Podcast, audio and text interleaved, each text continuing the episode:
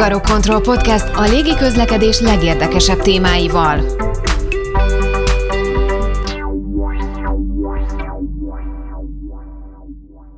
Előző adásunkban, ha csak képzeletben is, a föld felszíntől egészen a légtér felső határáig repültünk, bemutatva az egyes légtértípusokat és a légi közlekedés szereplőit. Egy korábbi epizódból pedig az is kiderül, hogy kiből lehet repüléstájékoztató. Ezúttal az ő munkájukat mutatjuk be. Hallgatóink megtudhatják, hogy milyen információkkal segíti a Hungarokontroll a nem ellenőrzött légtérben közlekedő légijárműveket, de szó esik arról is, hogy a kisgépes pilóták miként működhetnek együtt a repülésbiztonság fenntartása érdekében. Ez a Hungarokontroll Podcast 15. adása. A szerkesztő Barló Károly nevében is köszöntöm a hallgatókat, Bárány Ákos vagyok. Vendégünk pedig Molnár Csaba, a Hungarokontroll körzeti repüléstájékoztató részlegvezetője. Szia Csaba! Üdvözlöm a hallgatókat! A légiforgalmi irányítók munkája mellett a repüléstájékoztatók is fontos feladatot látnak el. Pontosan hogyan tudjátok segíteni a kisgépes pilótákat, illetve a légtér mely részének forgalmáért feleltek? A kérdés kétfélé bontanám, nem ellenőrzött légtérben végezzük az egész országban a repülés tájékoztató szolgáltatást, gyakorlatilag föltől 9500 lábig vagy közel 3000 méter magasságig. A pilóták munkáját pedig, és ez feladatunk is természetesen, hogy a nevünkben is benne, a repülés tájékoztató információkkal látjuk el, mint meteorológiai, mint légtérfoglaltság, mint navigációs berendezések állapotáról szóló információ, vagy akár egy rendeltetési repülőtér állapotáról szóló információkkal. Ezen kívül radar alapú forgalmi tájékoztatást nyújtunk a légijárművek számára, természetesen kérésre. Gyakorlatilag tájékoztatjuk őket, hogy a környezetében milyen forgalommal találkozhat.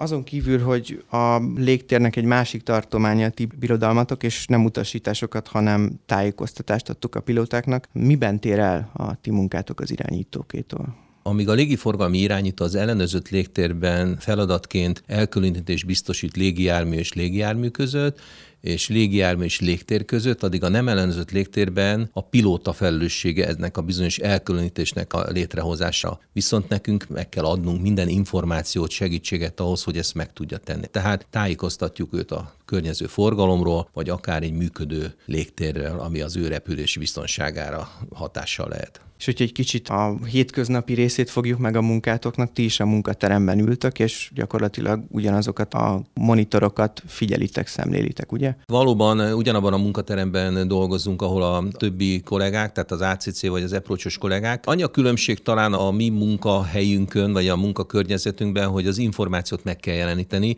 és ehhez több monitorra van szükségünk nem csak monitorból van több, azért többféle légijárművel kell nektek kapcsolatot tartani. A nem ellenőrzött légtérben nagyon sokféle légijármű megjelenhet. Gondolok itt például sárkányrepülőkre, sétarepülőkre, hőlégballonokra. Kiknek tudtok ti tájékoztatást adni, kikkel tudtok kapcsolatba lépni? Az ellenőrzött légtérben könnyebb a dolog, mert ott minden légijárműnek rádiókapcsolatot, repülési tervet kell benyújtani, és radar kapcsolattal kell, hogy rendelkezzen. A nem ellenőrzött légtérben a légijármű típus típusoknak a sokasága, és itt a levegőnél könnyebb légijárművekre gondolok, tehát ezek a hőlégballon, a sárkányrepülő, a vitorlázógépek, stb., és a motoros gépek tájékoztatás minden olyan eszközt működtető pilótának tudunk, aki velünk rádiókapcsolatot létesít, legyen ez egy vitorlázógép, de lehet ez egy sárkányrepülő, akinek van egy rádió a fedélzeten. És amit kérdez, erre nekünk nagyon pontos és korrekt választ kell adnunk. Tehát nem teszünk különbséget motoros meg nem motoros gép között. Elhangzik egy kérdés, egy kérés, és erre mi válaszolunk milyen összetételű a forgalom. Körülbelül 60-70 százalék a pilóta képzésben résztvevő gépek száma. A nagygépes forgalmunk az olyan 5 százalék körüli. Hol találkozunk mi nagygépekkel? Vidéki repülőterekre, katonai repülőterekre a gazdaságos üzemelés miatt folyamatosan süllyedő gépek belépnek a nem ellenzett légtérbe, melyek ezek a repülőterek Debrecen, Pér, Sármellék, Pécs-Pogány például. Katonai repülőtereknél Kecskemétre és Pápára érkező nagy szállítógépek is sokszor sokszor érintik a mi légterünket. Mi a helyzet a drónokkal? Hát ez egy nagyon nehéz kérdés. Nekünk nagyon sok plusz feladatot ad ez a drón repülés, gyakorlatilag olyan feladatokat ad, hogy ezeket a légtereket manuálisan kell megjelenítenünk a radaron. Olyan mennyiségű légtér igénylés érkezik a hungarokontrollhoz, hogy számszakilag 150-160 igénylés érkezik naponta. Nem mindet veszik igénybe, viszont igénybe vehetik. Tehát a hungarokontroll holnapján naponta frissülő napi légtér felhasználási tervet valaki belenéz és elszörnyed, hogy milyen mennyiségű eseti légtér van a drónrepülések számára. Problémát az okoz, hogy igazából nem tudunk minden drónrepülésről. Nem tudjuk a pilótákat mindig a legfrissebb információkkal ellátni, hogy biztonságosan tudják végrehajtani a repülésüket. Amiről tudunk, arról természetesen tájékoztatjuk őket hogyan tudjátok beazonosítani az adott eszközt, hogy milyen típusú, merre tart, milyen magasságon repül, milyen kommunikációs alapelvek érvényesek a ti esetetekben? A beazonosítás segíti az, hogy ha a repülési tervet nyújt be, hisz ebben a repülési terven szerepel minden olyan információ, ami az ő repülési útvonalára, szándékára, illetve magára a repülő eszközre utal. Úgyhogy gyakorlatilag ez egy nagyon fontos azonosítás, illetve ha a transponderre rendelkezik a légijármű, akkor a radarképen látjuk az ő repülését, és be tudjuk azonosítani a helyzetét. A repülési terv fontosságát nem győzitek hangsúlyozni különböző fórumokon, ezt mindig elmondjátok, hogy nagyon fontos, hogy ahhoz, hogy kellőképpen kapcsolatba tudjatok lépni egy légijármű pilótájával, ahhoz erre nagy szükség van. Hol lehet leadni a repülési tervet? Nem győzzük hangsúlyozni valóban a repülési terv fontosságát, hisz ez egy olyan adatbázist tartalmaz egy repülésről, ami akár egy kényszer és vészhelyzeti szituációban nagyon fontos. Repülési tervet egyrészt telefonon, szóban lehet benyújtani, vagy más elektronikus alkalmazáson keresztül, például a Hungarok Kontroll által működtetett netbriefing rendszeren keresztül is. Milyen átfutási ideje van ennek? Ti azonnal látjátok azt, hogyha valaki bejelenti a repülési tervét, vagy kell egy kis idő ahhoz, hogy feldolgozzátok? A repülési tervet legkorábban a repülés megkezdése előtt 24 órával, illetve minimum 30 percre a felszállás előtt kell benyújtani. Ha a repülési terv elektronikus úton érkezik, és nincs benne semmi olyan hiba, probléma, akkor gyakorlatilag rögtön megjelenik előttünk egy adatbázisba. Természetesen, ha valami olyan javítandó rész van benne, akkor a kollégák ezt a lehető leggyorsabban kijavítják, akár egy visszahívással és pontosítással, vagy akár saját tudásuk szerint és ismereteik szerinti rutinnal. Ahhoz, hogy ti lássátok a kisgépes pilótákat, fontos a repülési terv leadása. Miért előnyös egy kisgépes vagy a nem ellenőrzött légtérben repülő pilótának az, hogy ti tudjátok, hogy ő éppen honnan, hová tart? Azért nagyon fontos, mert előre tudunk koordinálni gyakorlatilag. Látjuk, hogy mit szeretne, milyen útvonalat szeretne repülni, és a koordináció szempontjából nagyon fontos. Mind a repülés iránya, mint a tervezett magasság a koordinációnál egy fontos tétel és tényező. Egyébként számunkra, és ez most csak a pilóta oldal volt, de számunkra meg azért nagyon fontos a dolog, mert gyakorlatilag, ha látjuk, hogy körülbelül 30 percen belül milyen forgalmi terhelés várható, időben tudunk szektort nyitni, aminek az a vonzata, hogy kevesebb lesz a szektor terhelés, frekvencia terhelés az adott szektorban. Tehát ha látjuk előre a forgalmat, időben tudunk nyitni. Ezt a nagygépes világban az áramlás szervezési csoport előre meg tudja mondani, jósolni a megfelelő egységeknek, tehát gyakorlatilag azt az elvet szeretnénk mi is követni, amit ott használnak, hogy előbb szektort nyitunk, és utána jön a nagy forgalom. Ez a Hungarokontroll Podcast a légiközlekedés legérdekesebb témáival.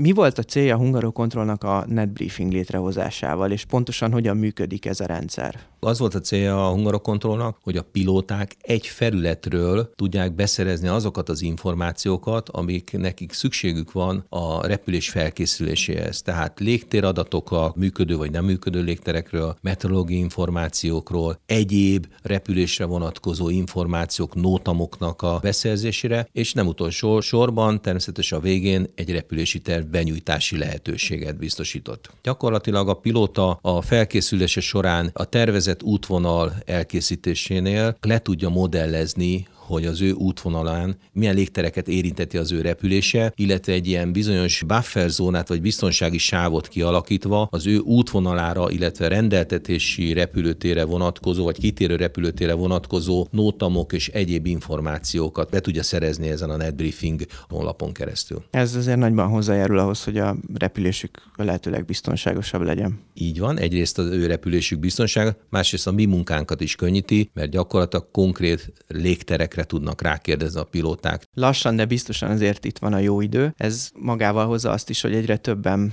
repülnek kis repülőgéppel. Változott-e a szabályozás az előző évhez képest? 2020. január 30-án volt az utolsó nagy változás. Ennek a legfőbb tétele a Budapest TMA-nak az újra tervezése, de ki kell emelnem azt, hogy sajnos ki lett vonva az F-osztályú légtér a magyar légtérosztályok között, és gyakorlatilag G-osztályú légtér lett most föltől 9500 feetig. Ami nagy változás, és ezt szeretném kihangsúlyozni, hogy most már 4000 láb és 9500 láb között minden légijárműnek repülési tervet kell tölteni, működő rádióval, rádiókapcsolatot kell tartani, illetve működő C-módú, vagyis magasság kijelzéssel rendelkező transponderrel kell rendelkezni, hogy ebbe a légtérben repülhessen. Kivétel a levegőnél könnyebb légijárművek. Milyen hasznos tanácsokkal segíthetjük mi a Hungarokontroll a pilóták felkészülését a szezonra? Mindenképpen megjegyezném, hogy lassan eltűnnek ezek a szezonális repülések, gyakorlatilag jó és rossz idős repülős napok vannak. Azt látjuk, hogy télen is olyan forgalmi adatok jönnek, vagy olyan forgalom alakul ki, ami egy nyári napon is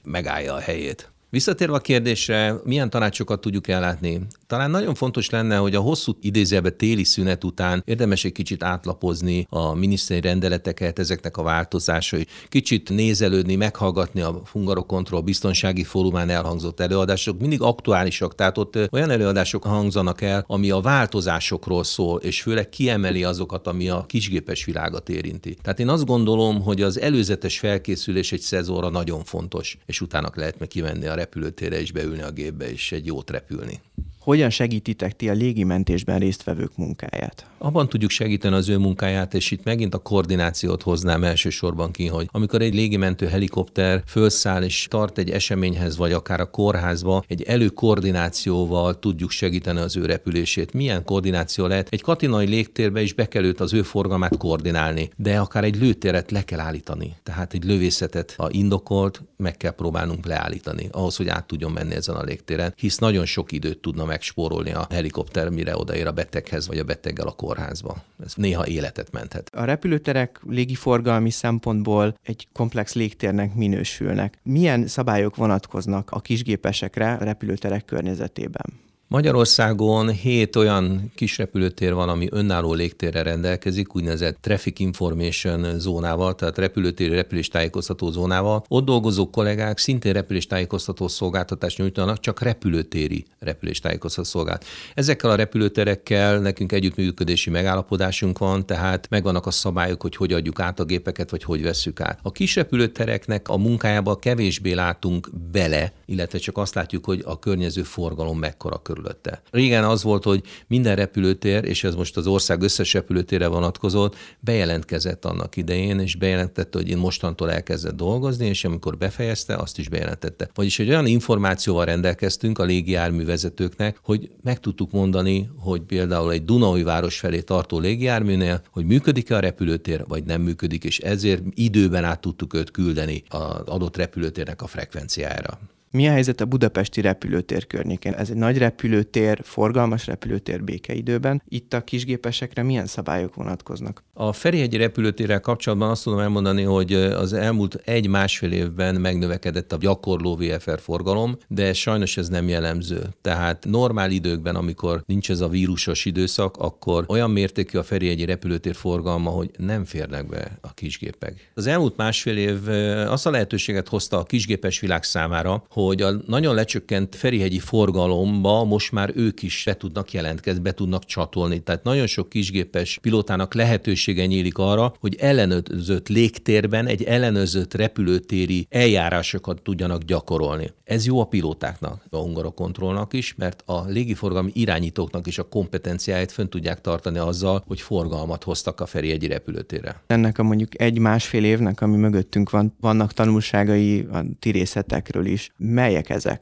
Az első időkben más munkarendben kezdtünk el dolgozni. A repüléstájékoztató állomány három részre lett bontva, és gyakorlatilag két heteket dolgoztunk, két hetet voltunk pihenőbe, illetve két hetet készenlétben voltunk, tehát már ez hozott egy nagy változás az életünkbe. A másik nagy változás volt, hogy megjelent a kötelező maszkviselés. Először csak a hungarokontroll épületén belül a folyosókon, irodákba, majd későbbiekben az egész pandémia állapotnak a hozama az volt, hogy már a munkánk során a munkaterembe is kell kellett használnunk ezt a dolgot. Nem mondom, hogy nem volt kényelmetlen először, nehéz volt megszokni, de a kollégák most már észre veszik, hogy rajtuk van ez a maszk. Magában a munkánkban, a rádió forgalmazásban nem akadályozott minket, inkább az egymás közötti kommunikációt akadályozta azzal, hogy ha nem is hallottuk esetleg jól a kollégát, de nem tudtuk leolvasni a szájáról, hogy mit mondott nekünk. A légiforgalom úgy alakult, hogy az első időkben gyakorlatilag egy elég durva visszaesés volt az első két hónapban. Aztán felismerték a pilótaiskolák, hogy milyen megoldással tudják folytatni a képzéseket. Ugye 2020-ban a kisgépes forgalmunk olyan 23-24 százalékkal csökkent összesen a 2019-es évhez képest. Milyen megoldásokat találtak a kisgépes repülőterek vagy kisgépes pilóta képző szervezetek?